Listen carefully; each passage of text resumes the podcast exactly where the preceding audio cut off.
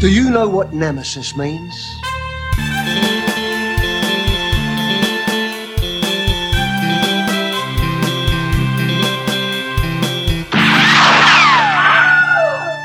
Hello and welcome to Direct, the podcast that takes a direct trajectory through a director's filmography. I'm Eric. I'm Levi. Seven is the movie we watched this week. Levi, please give us a synopsis of Seven. We start with an old homicide detective Somerset, a methodical, intelligent man in a dark, unnamed city. Just a few days from retirement, he meets Detective Mills at the scene of a man who was force fed to death. Shortly after, a man is killed with the word greed found at the scene, and our detectives know the cases are linked through the seven deadly sins. Somerset and Mills grow closer as the sin of sloth comes to light. Somerset discovers before Mills that his wife is pregnant as the detectives struggle to get ahead of the killer. A connection at the Bureau the FBI, identifies library records that lead to the apartment of John Doe, where the detectives cross paths with our killer. John Doe refrains from killing Mills and then escapes and continues his spree with the Lust murder. Following the Pride murder, John Doe turns himself in and strikes a deal to reveal the final two bodies.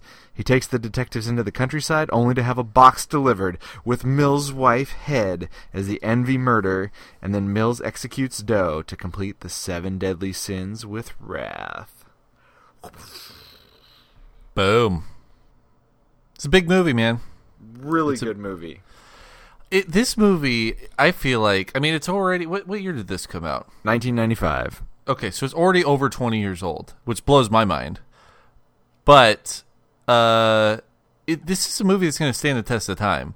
This is going to be a movie that people will watch over and over and over and over again. So, coming off of Alien 3 into this movie for David Fincher is a pretty impressive feat because it basically goes from one of the most forgettable films in the Alien franchise to one of uh, the hallmark films of the 90s i would i would say I think that the the script and the the film's plot and motivations those are miles ahead of Alien 3. I think that we see his eye though carry over between the Oh, two yeah. movies and I would kill to have him be able to do an Alien movie where he has time to really f- chase down a good script and to work it right. Because that's one of the big things that you read about behind the scenes with this film is that he was sent the wrong script. They didn't correct the the studio did not have the chance to alter the ending. And so fincher Uh-huh.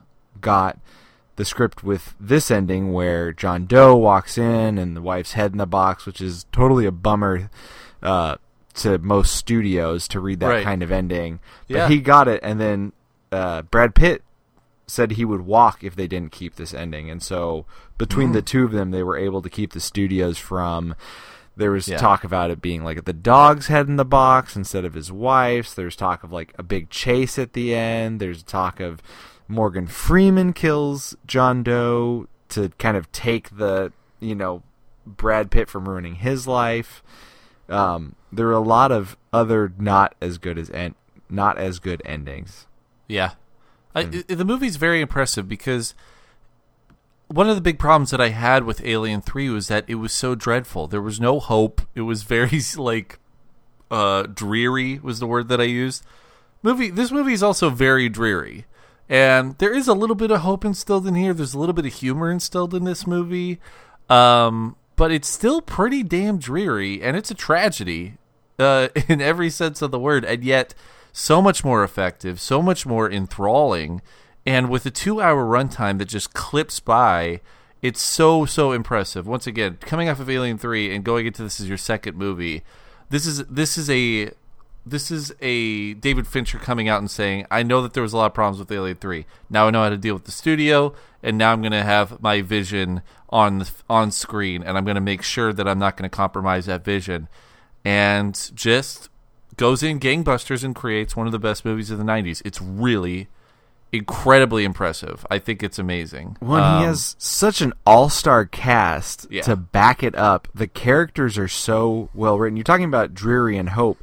These are Yeah. characters that we we like all of the characters that are involved and John Doe is a really powerful and his speech at the end in the car is Mm-hmm. very creepy and well well Oh my God, rehearsed. yeah. It's it's believable in the way that you watch, especially when he gets angry. Because if you've ever seen, uh, is it Ted Bundy that flips?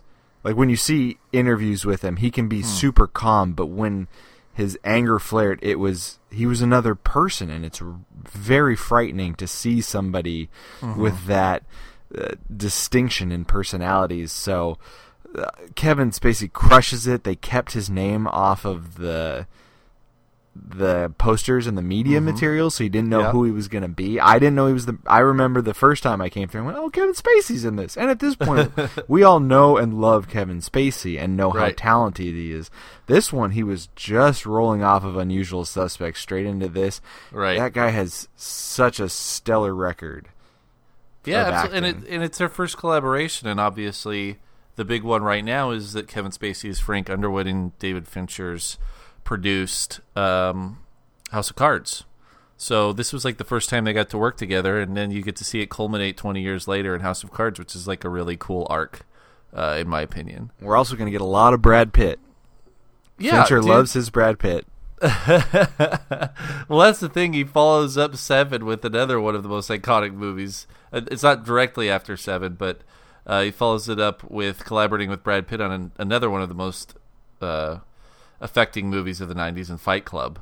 It's uh, they're just really enduring films. So this Fincher Pitt uh, combo is pretty pretty formative, especially if we're going from like 99, uh, 95 to 2000. And that movie, Fight Club, hit us at such the right time in terms, I think, of our age.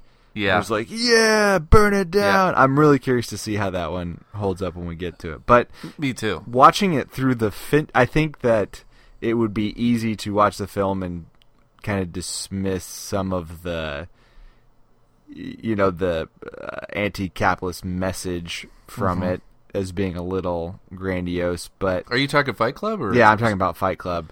But well, we'll have plenty of time to but talk seeing about it, but seeing it through the Fincher lens, especially coming off of this, there's a lot of things aesthetically that I'm really starting to notice. Mm-hmm. Uh, and I was watching the Art of the Scene, which I highly recommend. I posted it on the forums just Mm-hmm. before we started. They uh, he talked. They mentioned the production studio that Fincher came out of propaganda. Zack Mm-hmm. Snyder went there, and as soon as I made that link in my head. Fincher is what Zack Snyder I don't think can ever be. he has such a they they play in the same realm of processing the film in a very particular way.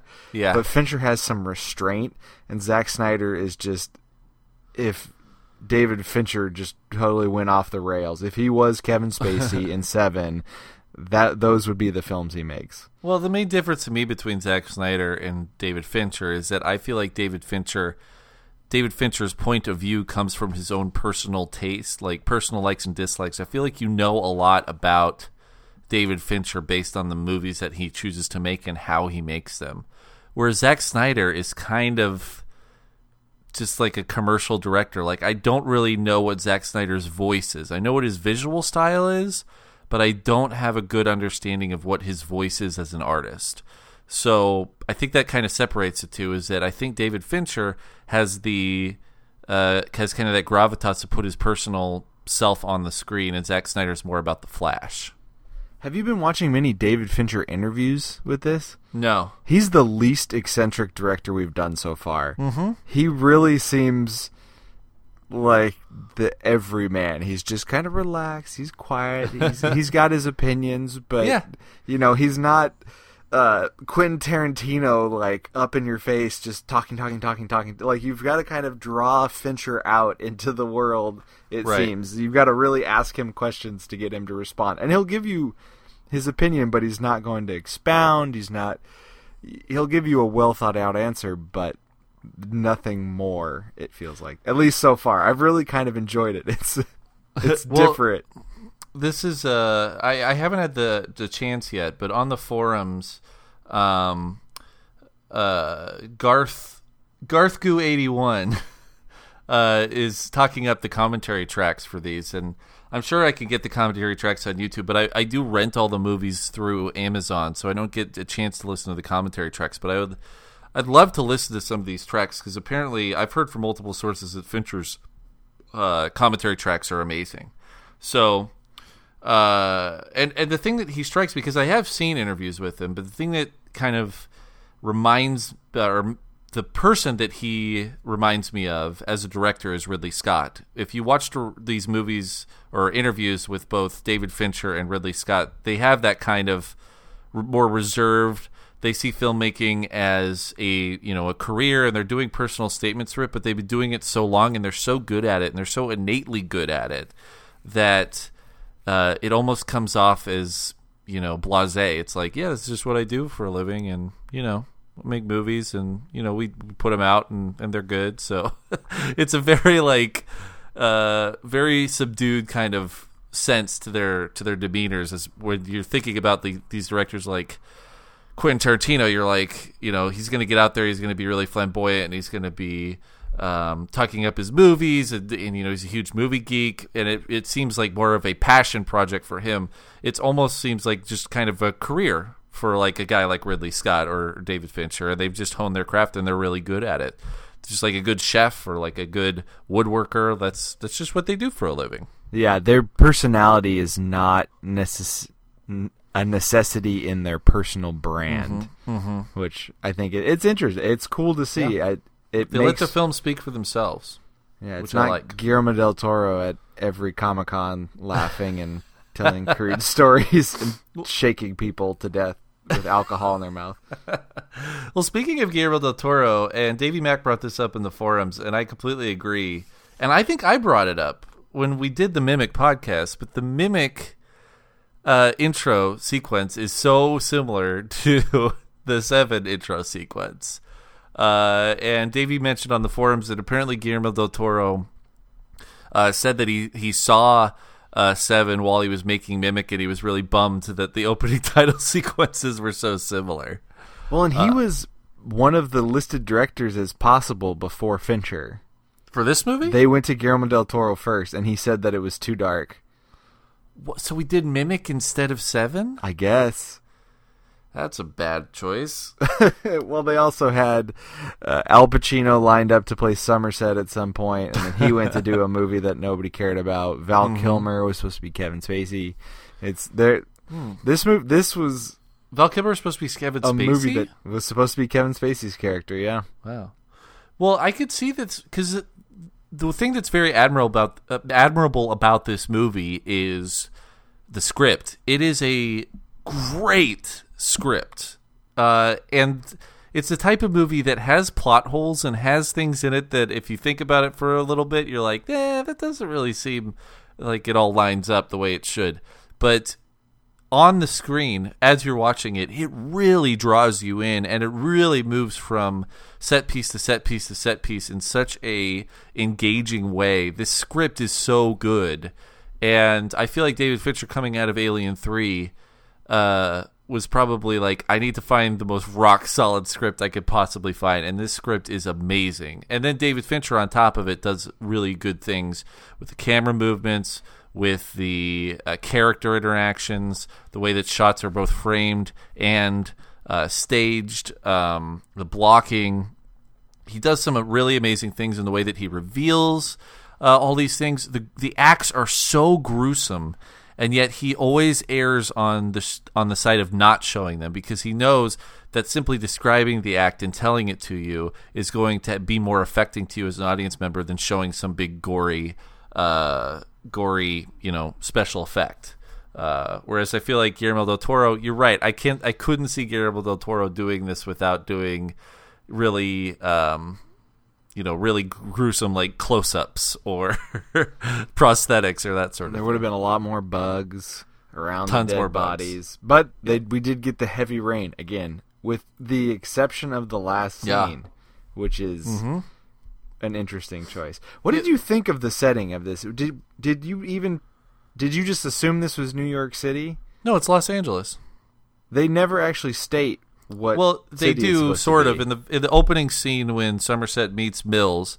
Somerset asks Mills, uh, "Why did you want to transfer out here?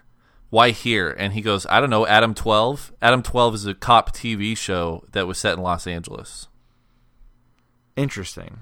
Because So there's a lot of influences, and this comes up in the forums too. And I was really I got on board with this for a little while in my own head. The idea, I think Davey Mack brought it up, and uh, Garth was backing him up. Like the idea that this city is a lot like Gotham because it is Oh, yeah. so. You know, they never mention it by name. Uh-huh. Uh, it's generally just raining all the time, Yeah. which sets a real mood for the city, and it has this violence to it that Yeah. we don't see. But if you know, it reminds me of movies like Death Wish and The Warriors. There's just like this period in the 80 where 80s where places like LA and New York City, the crime was was really bad, and it showed up. It mm-hmm. shows in all of those movies. Yeah. like you don't walk around at night in either of those cities Yeah. in the 80s just regardless of where you live it's just mm-hmm. too dangerous and yeah, it was crime. Yeah. it was interesting to have that kind of brought up and embodied in this setting that you know we don't see too many set pieces but the characters do such a good job of that kind of haunting presence. You know Gwyneth Paltrow is so worried about it. Uh Somerset's constantly talking about essentially how terrified he is of the city you Yeah. know and he's used to it but it he's never shaken it just the way that he talks about it Yeah, like and and the city itself is like the worst. It's so much like Gotham City. Like Kevin Spacey's John Doe could become a Batman villain. it, it's some, you know, Frank Miller type world. Um but it is. It's it's very much like Gotham and, and and you know, there is that little there is that little tag at the beginning when he talks about Adam 12, which I think puts the setting in Los Angeles, but at the same time, it's a very interesting thing for a movie set in Los Angeles to be raining for an entire week. Like this is monsoon season in Los Angeles. Well, uh, Paltrow also mentions moving from upstate, which is a New York term. I don't It think is they, u- I yeah. don't think they use that in California. They don't. I have never heard upstate California, but upstate is is just a directional term. I mean, it is more colloquially used for New York, but it doesn't necessarily peg it in New York. Anyways, But- I just thought it was a it was interesting that they left that open that they never made us direct Yeah, because it, Yeah. it could be any it is the any city in some senses. Yeah, like whenever they shoot cop cars, they always just say like police on the side, uh, or they shoot them from above. Um, yeah, absolutely. I, I, I think that the ambiguity of the city also gives you an uneasy feel because you can't quite place this this uh, story. You know, And I think tying a story to a geographic location helps you place it in some ways. Like The Departed is about Boston, or Taxi Driver is about New York, or your favorite movie, Escape from L.A., is about L.A. Um, Escape from New York is the better one.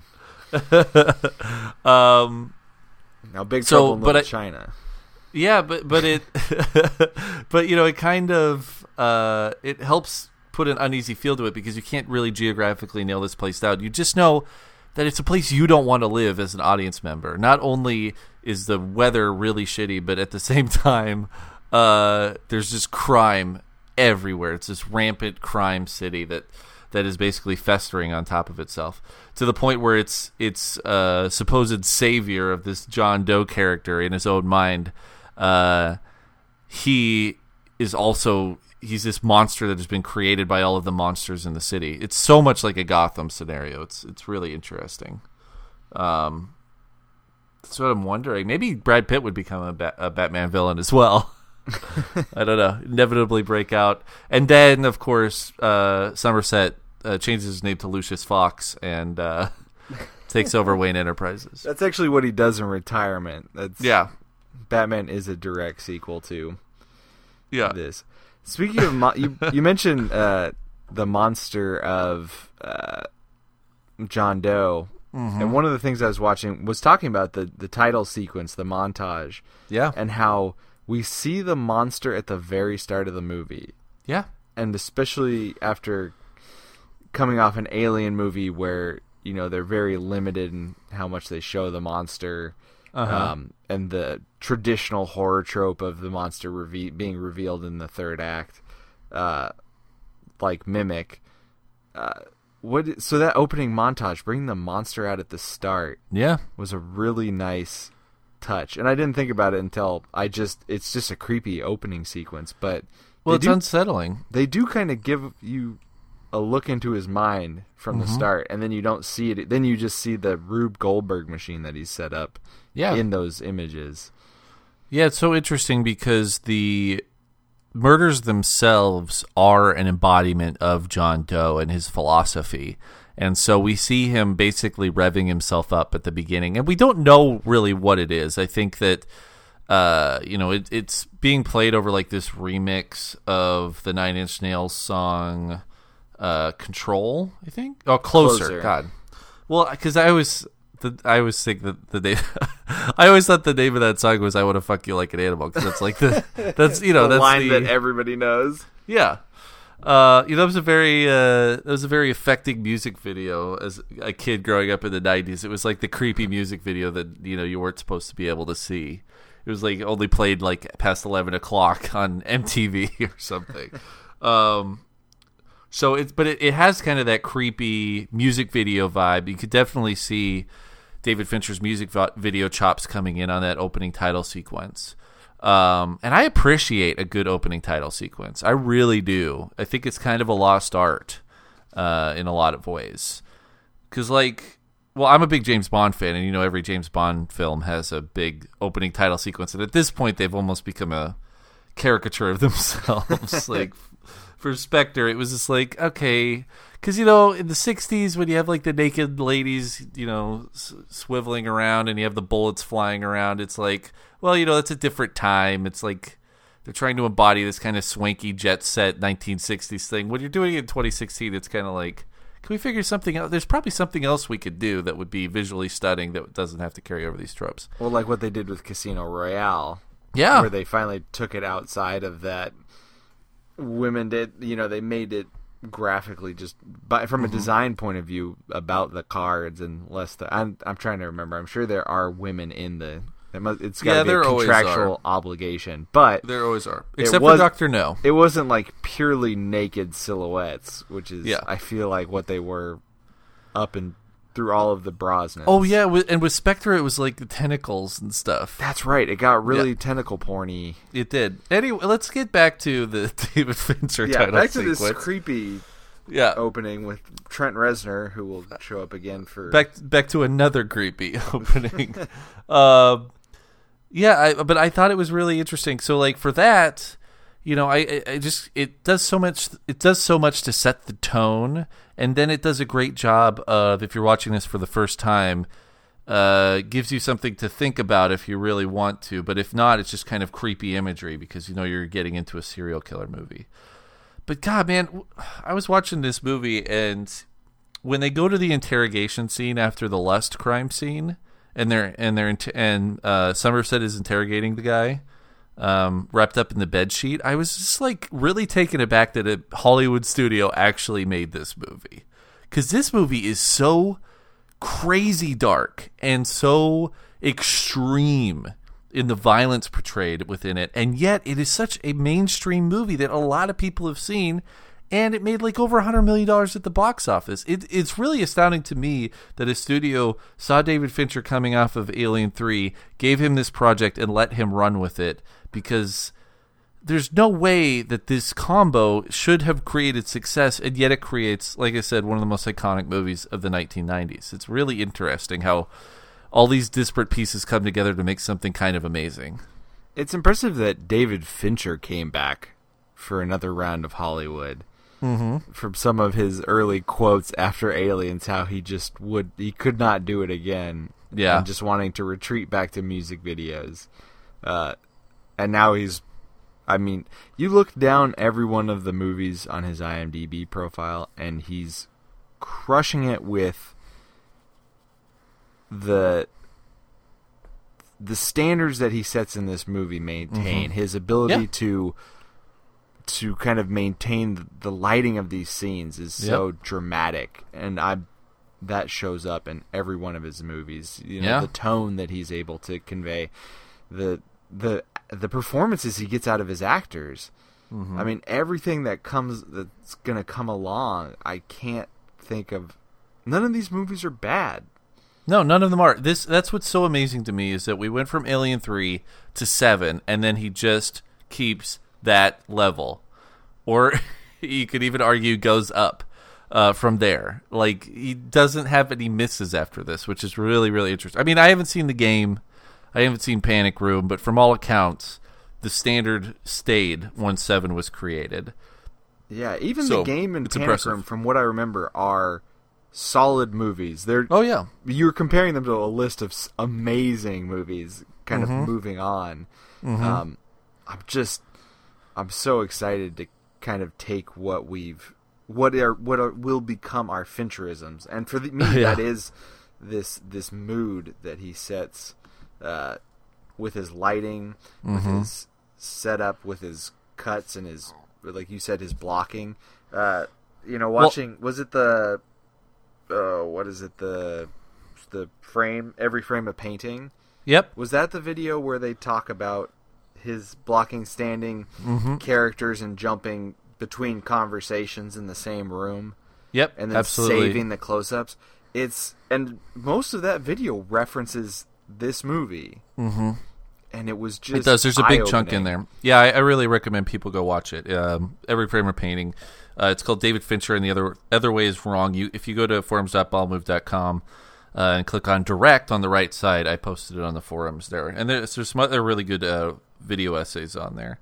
But I think one of the big Fincherisms that's in here, and I and I talked about it before, is the not showing the gruesome or just giving you a flash or a hint of the gruesome. And we saw that in Alien Three during the autopsy scene of the what's the name of the little the little girl Newt, the autopsy scene of Newt. Like there's we do like get like small flashes or small glimpses of the autopsy, but it's much more affecting to have that off screen and you know allow the viewer to use their own imaginations because it's always going to be worse in your imagination than it actually is.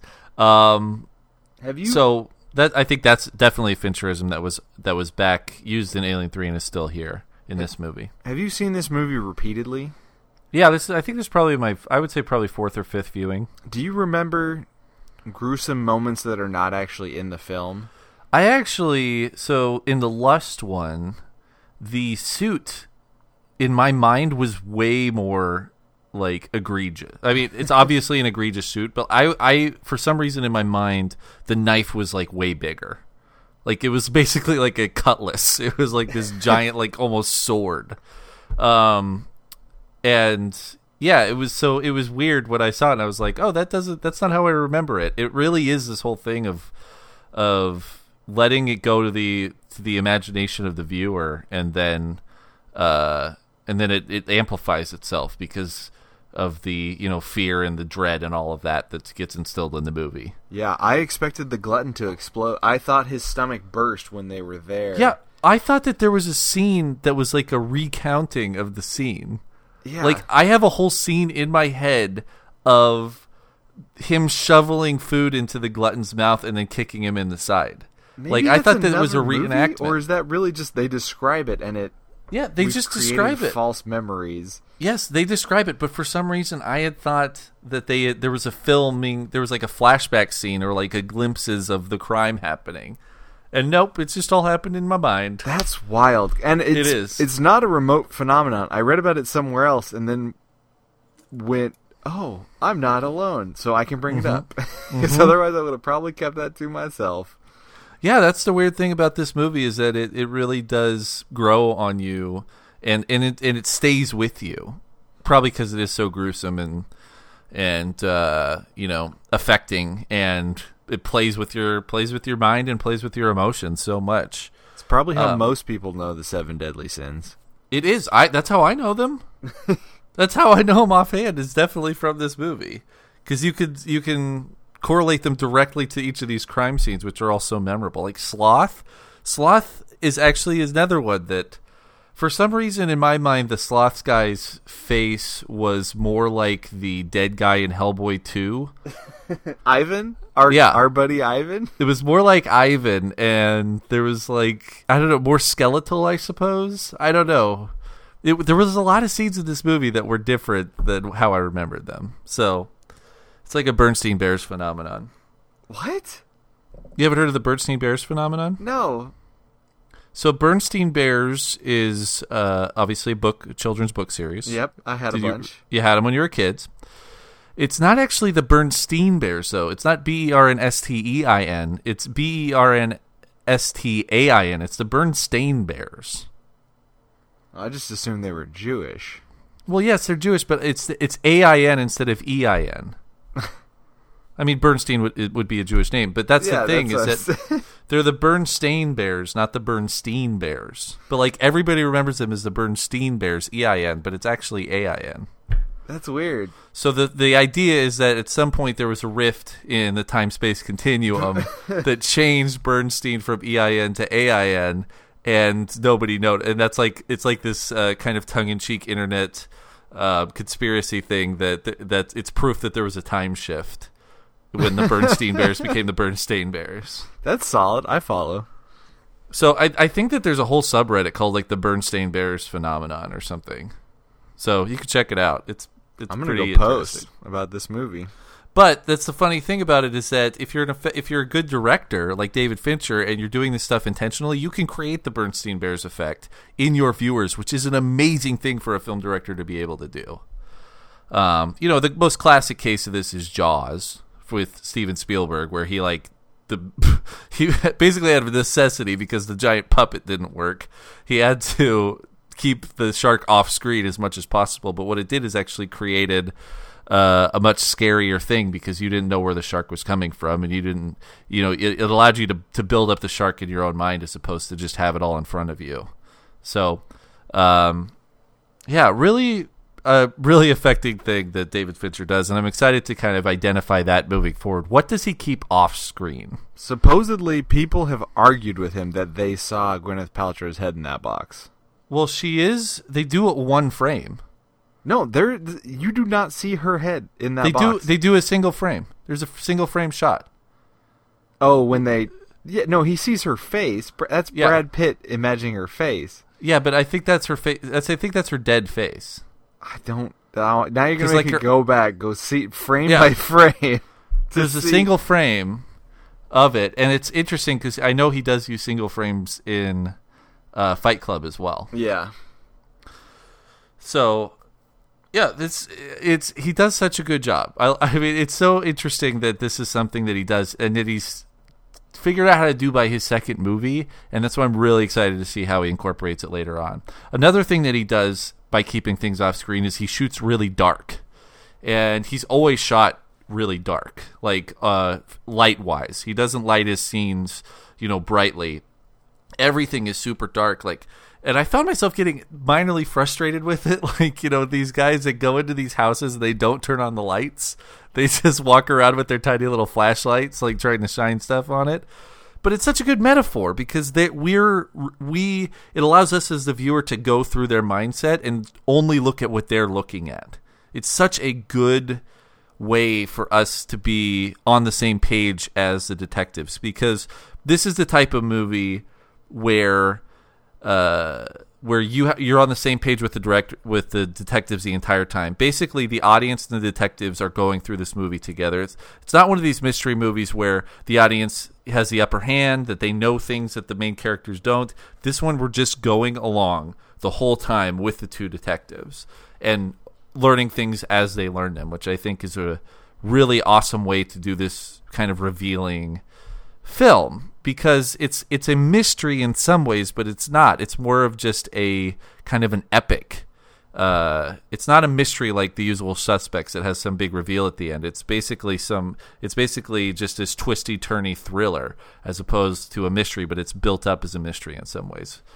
well, and it's it's v- a very noir style. Mm-hmm. The notion that the the main that our protagonists the as detectives often and uh, Morgan Freeman points it out probably we just file things and set them to the side and Yeah. you know that they are just at the whim of this villain and they never do overcome him they never beat him Right.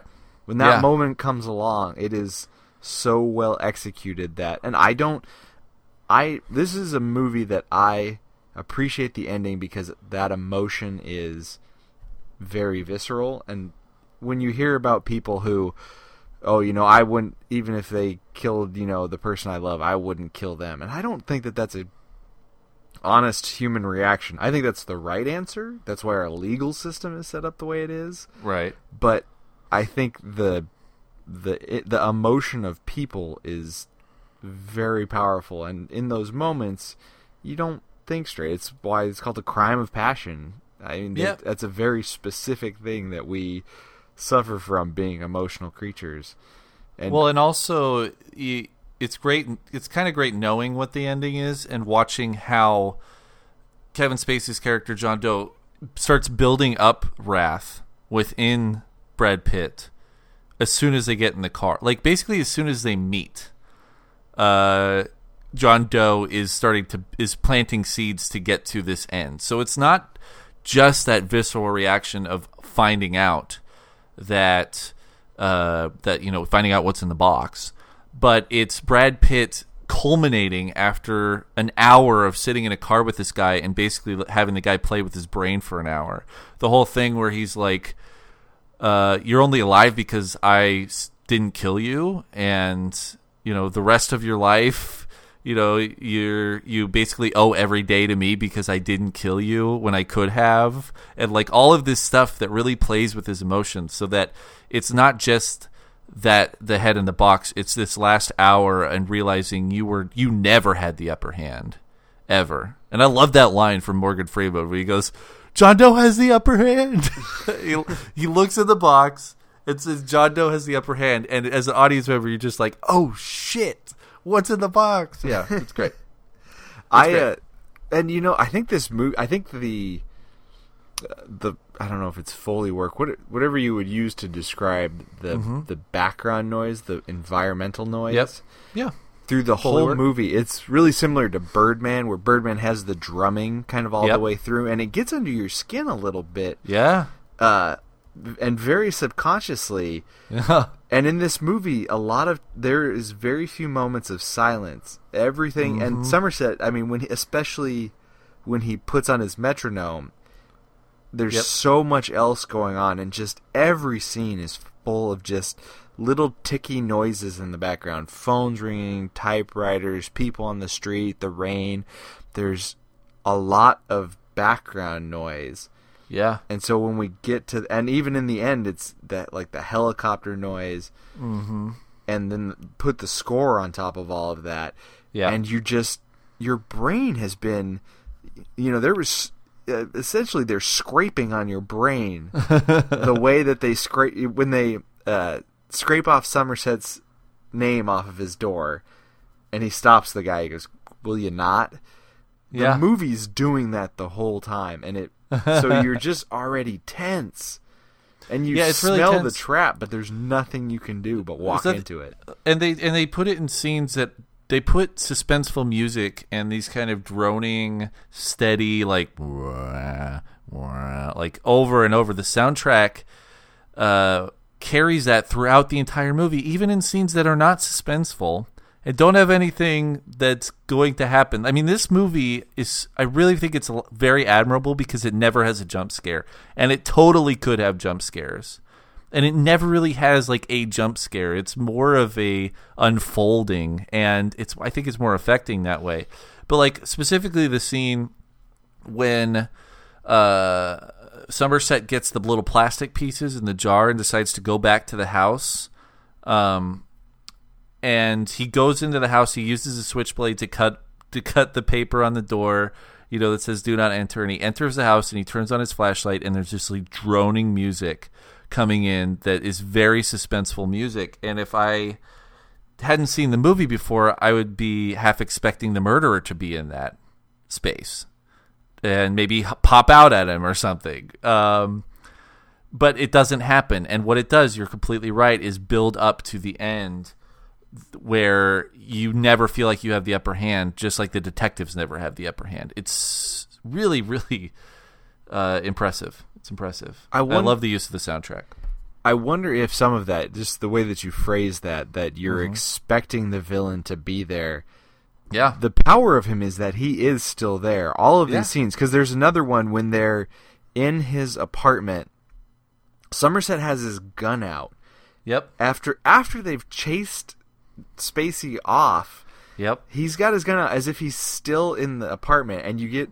I was just like, well, what is it? Like, what's around? I Yeah. keep waiting for booby trap something, but it's not that. It's just that this apartment, he embodies it. His thoughts are writ large, all Uh-huh. over the place. Yeah. And so, in a way, they are. St- he is still present, and the music plays that way. well, but we don't an- need his physical presence. Yeah, absolutely, and I think it's another reason why uh, the darkness is so prevalent in this movie, and why the rain is so prevalent in this movie, because it takes a giant city, a giant teeming city, and it creates a claustrophobic feel where you are trapped in the plot of this serial killer, and there's no real way out, and can't really do anything about it. You just have to wait around and wait for the next murder to to happen.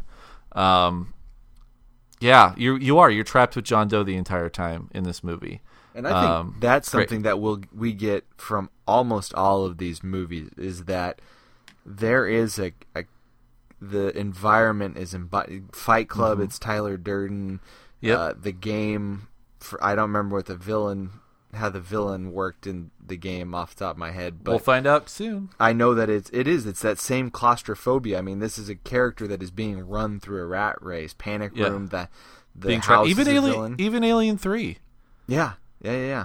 I mean, basically, Alien Three and it, every. Uh, I mean, obviously, I haven't seen Aliens, and I'm sorry, uh, but Alien and Alien Three are all about being trapped in a space with a with a killer, and um, same thing here. Seven is about being trapped in a city with a killer. I mean, but but to be able to get that feel in a de- in a detective noir movie is really really impressive. To have it in a sprawling American city and yet have it feel small is really really cool. Uh, I haven't even like gotten to the beginning of my notes on this movie. I've got. Uh, I mean, it's just there's so much. Well, the thing that I want to talk about next, I think, is the relationship between Somerset and Mills because they do such a great job setting up these two characters. And one of the things that I've kind of developed over the last, but basically ever since we started direct, is really trying to focus on opening scenes in movies.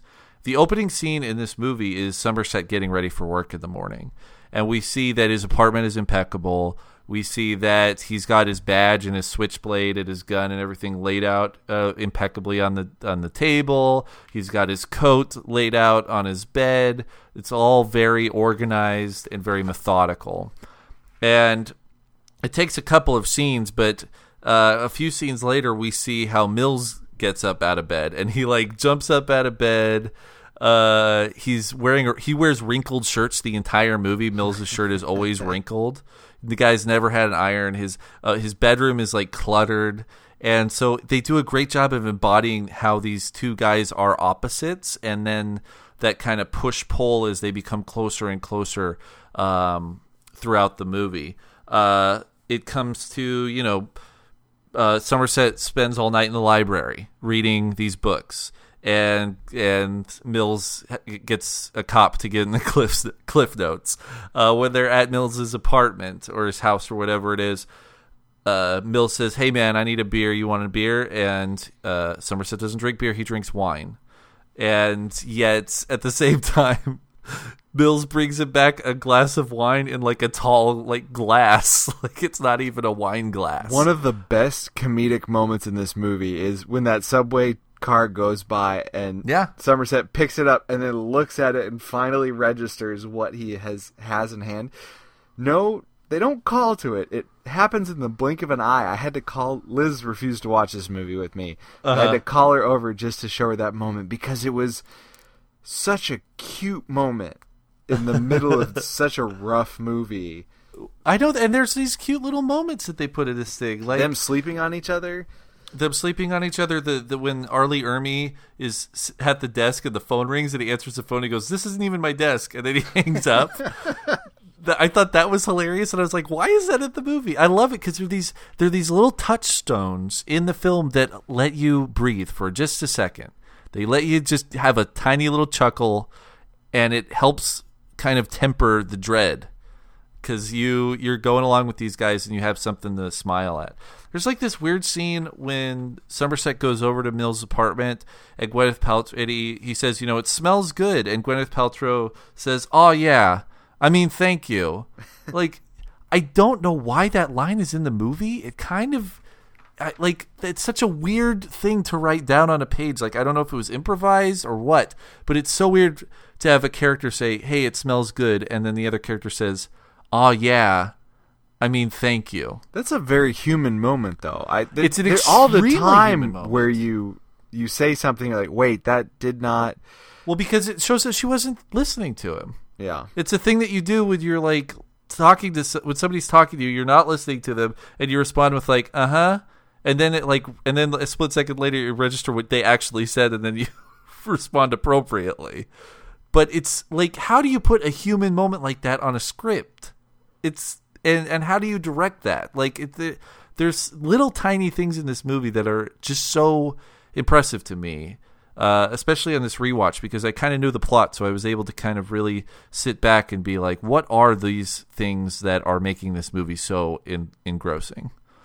Um, it's nice having seen all of these movies to go back and see them again. Mm-hmm. For Fincher, I think is a really advantageous way of watching his his stuff because he has so many of those little moments that on first pass it's I think easy to get lost yeah, in these scenes that are really very powerful and very fulfilling. They feel very human. yeah. Um, Well, and then, and then on top of that, there's like big symbolic moments, like like what you referred to earlier when the janitor is scraping Somerset's name off the door, and while he's doing that, R. Lee Ermey comes in and starts talking to him, and tells him tells him about the murder of the attorney, and says Mills is leading up the investigation. As soon as he says Mills is leading up the investigation, Somerset turns to the janitor and says, "Could you stop that, please?" and like that's the moment where and then right after that they start talking about do you really want to retire are you sure you want to get out of the police force blah blah blah but it's this great moment it's a symbolic moment of him being like maybe i'm not ready for you to scrape my name off that door just yet. Uh, so on top of these really human moments you get these very cinematic storytelling device moments which are also the the way that it balances is really cool. Did you have any problems with this movie I'm, you know, there is not nothing in my notes. This is all Mm-hmm. great stuff. We even get a uh, what I would describe as a Edgar Wright moment where yeah uh, Morgan Freeman states this isn't going to have a happy ending. I know. Well, it's it, I mean that's classic. That's like Star Wars. You know, I got a bad feeling about this. Yeah, it really. Um, I think you know there are moments in the plot that are a little. You know, the John Doe is remarkably ahead of the police. I think that only works in a cinematic world. Well, also you, you have to you'd have to really nitpick to catch his to, Yeah. to catch holes in this because it's a fairly straightforward plot. It's really the police never get ahead by uh, any uh, you know they never get ahead by luck. They really have their one breakthrough by taking advantage of the FBI connection, which. Uh, Coming from 2016 is not Right. shocking in the least. I know that's the thing. First of all, the FBI thing is not shocking at all to us. The other thing is using the library as a plot device. Like you don't need to. You nobody goes and gets books from the library. Like library library records are not uh, something that would be a reliable way to track down a serial killer. Yeah, now we Um, would just track your metadata. Exactly. Yeah, they just they just tap into your cell phone. Um, the other, I mean, the one thing, and I think Aaron and Jim also mentioned this on their podcast, is the whole thing of this thing happening in seven days. I don't think that needed to be there. Like the whole thing of Mon, you know, having the title cards that say Monday, Tuesday, Wednesday, Thursday, Friday.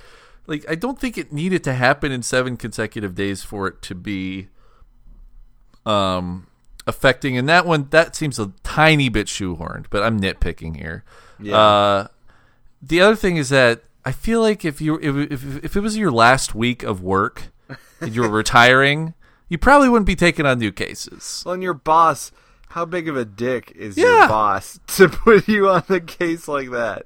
Well, to put you on, like, really, like you, I feel like if you're in your last week as a homicide detective, you're basically desk jockeying and you know wrapping up some paperwork and making sure that your files get transferred to the right guys, uh, you know, the right detectives.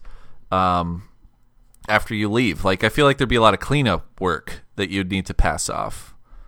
But like I said, nitpicky stuff because it's I don't want to make this comparison, but I keep doing it in my head, so I guess I'll say it.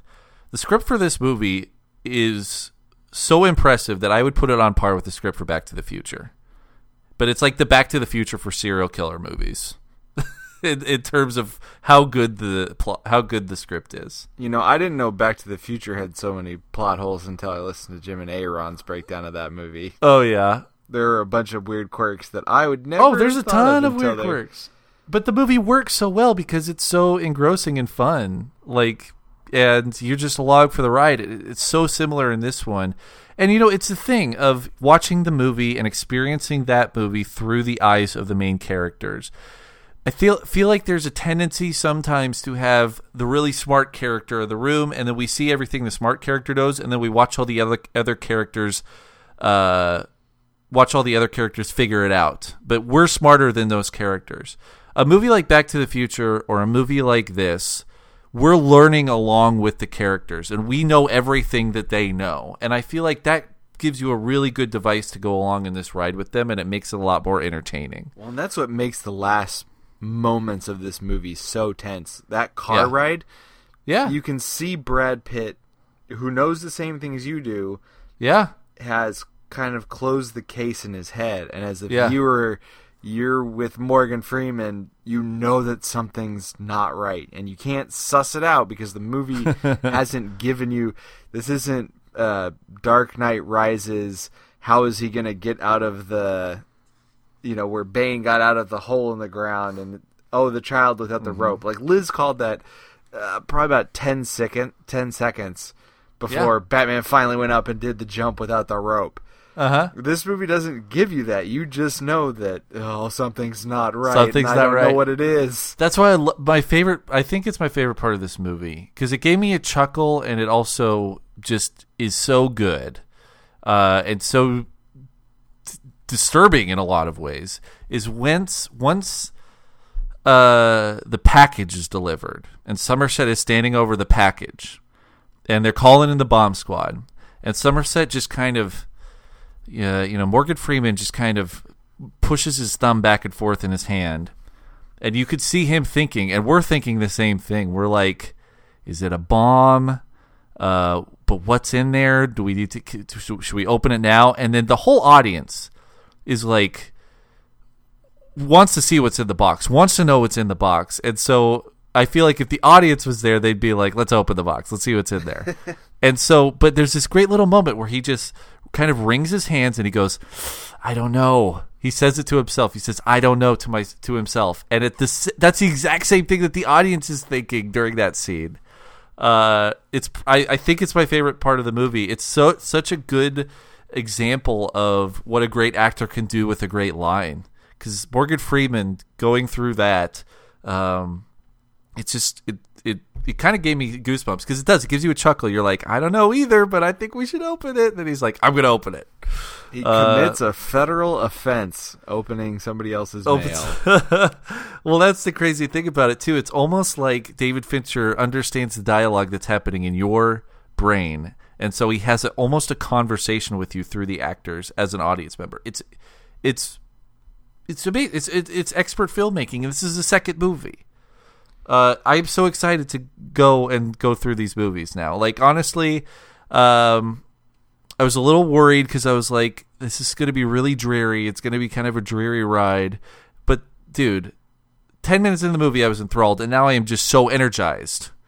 like I'm so excited about this. I don't know where my doubts came from. Maybe I had a long day, but it was it was ill advised because this movie exceeded my expectations and more. Yeah, I definitely for I I was kind of jazzing myself up because I remember mm-hmm. the movie being a little bit of a downer, but yeah, with the critical eye towards filmmaking, yeah. it's such it's there's a Goya painting that's uh, Saturn eating a baby, uh, Mm-hmm. and it's really a messed up picture in a lot of ways. There's a lot going on in the, but it's such a well done painting, and it's so powerful that you still want to look at it, despite the Mm. fact that it's a dude eating a baby and like just not even just like eating, like tearing it apart, and it's really powerful. So See, now you're just describing this to me, and now I have a terrible image in my head, and I feel like if I actually saw the painting, it wouldn't be that bad. There you go.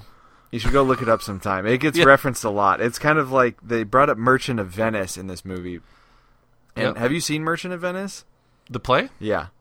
I think I've I think I read it in an English lit class at some point. I I went and saw it a couple years ago and that you know, you always hear the pound of flesh line and if you cut me Uh-huh. do do I not bleed?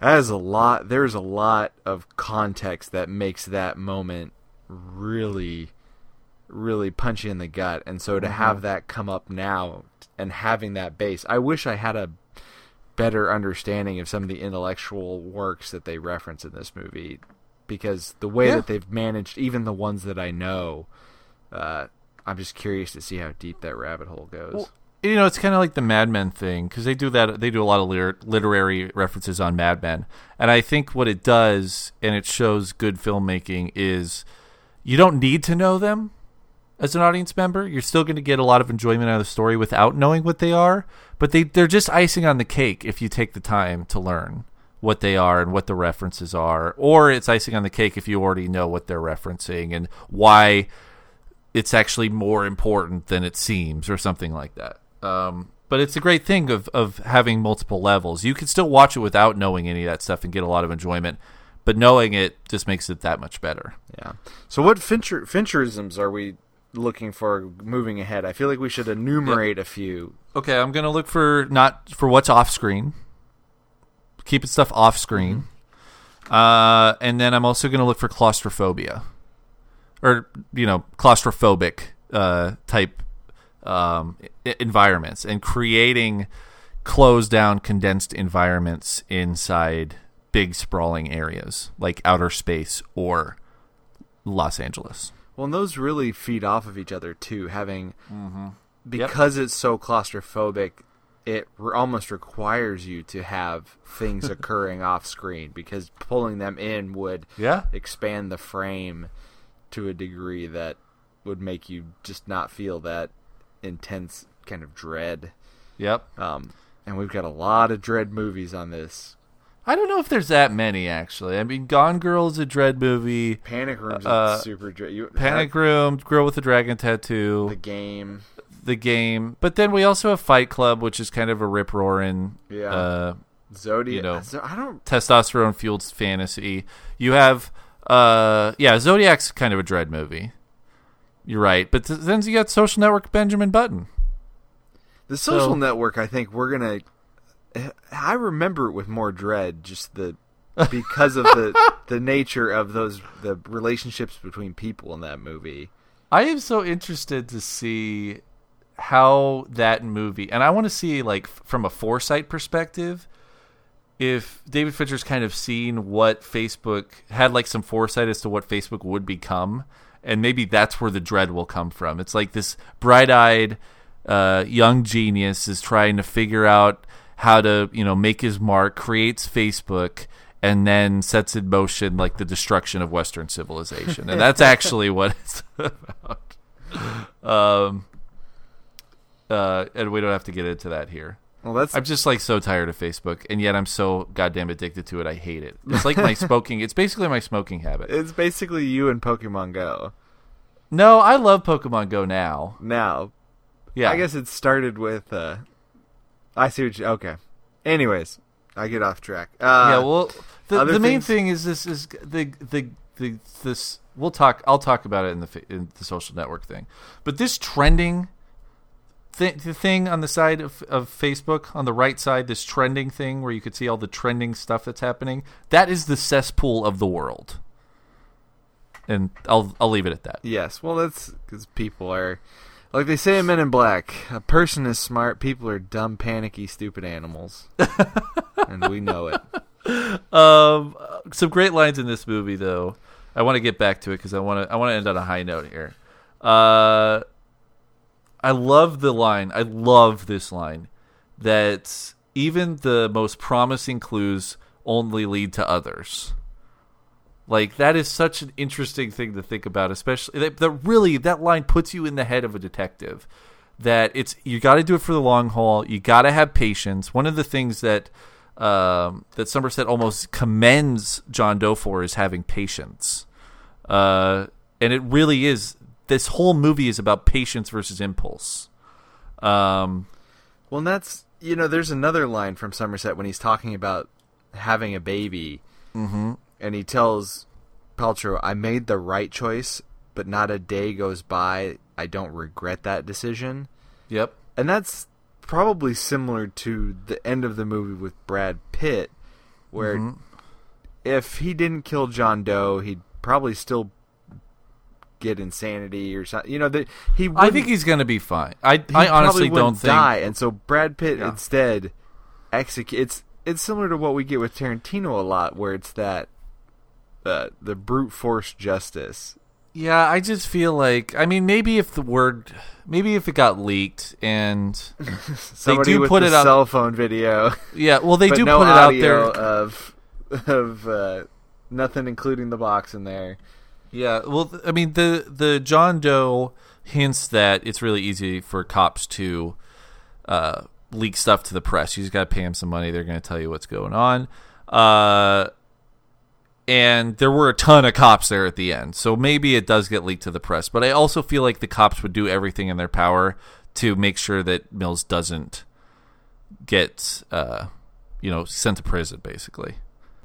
So that was an amazing movie, great experience, and you, the listener, I'm happy that you're along for the ride. Please uh, stay on board. Forums.ballmove.com. There will be a forum post up there for the game, which is the movie we were watching next week. You can also send us an email, directpodcast at gmail.com, and uh, we'd love to read it on the show. So please get in touch with us in those two ways. We'll be on the forum, so uh, please feel free to discuss uh, discuss with discuss with us there. Um, hopefully, I could type a little bit better than I could talk right now. And until next week, I'm Eric. I'm Levi. Cut.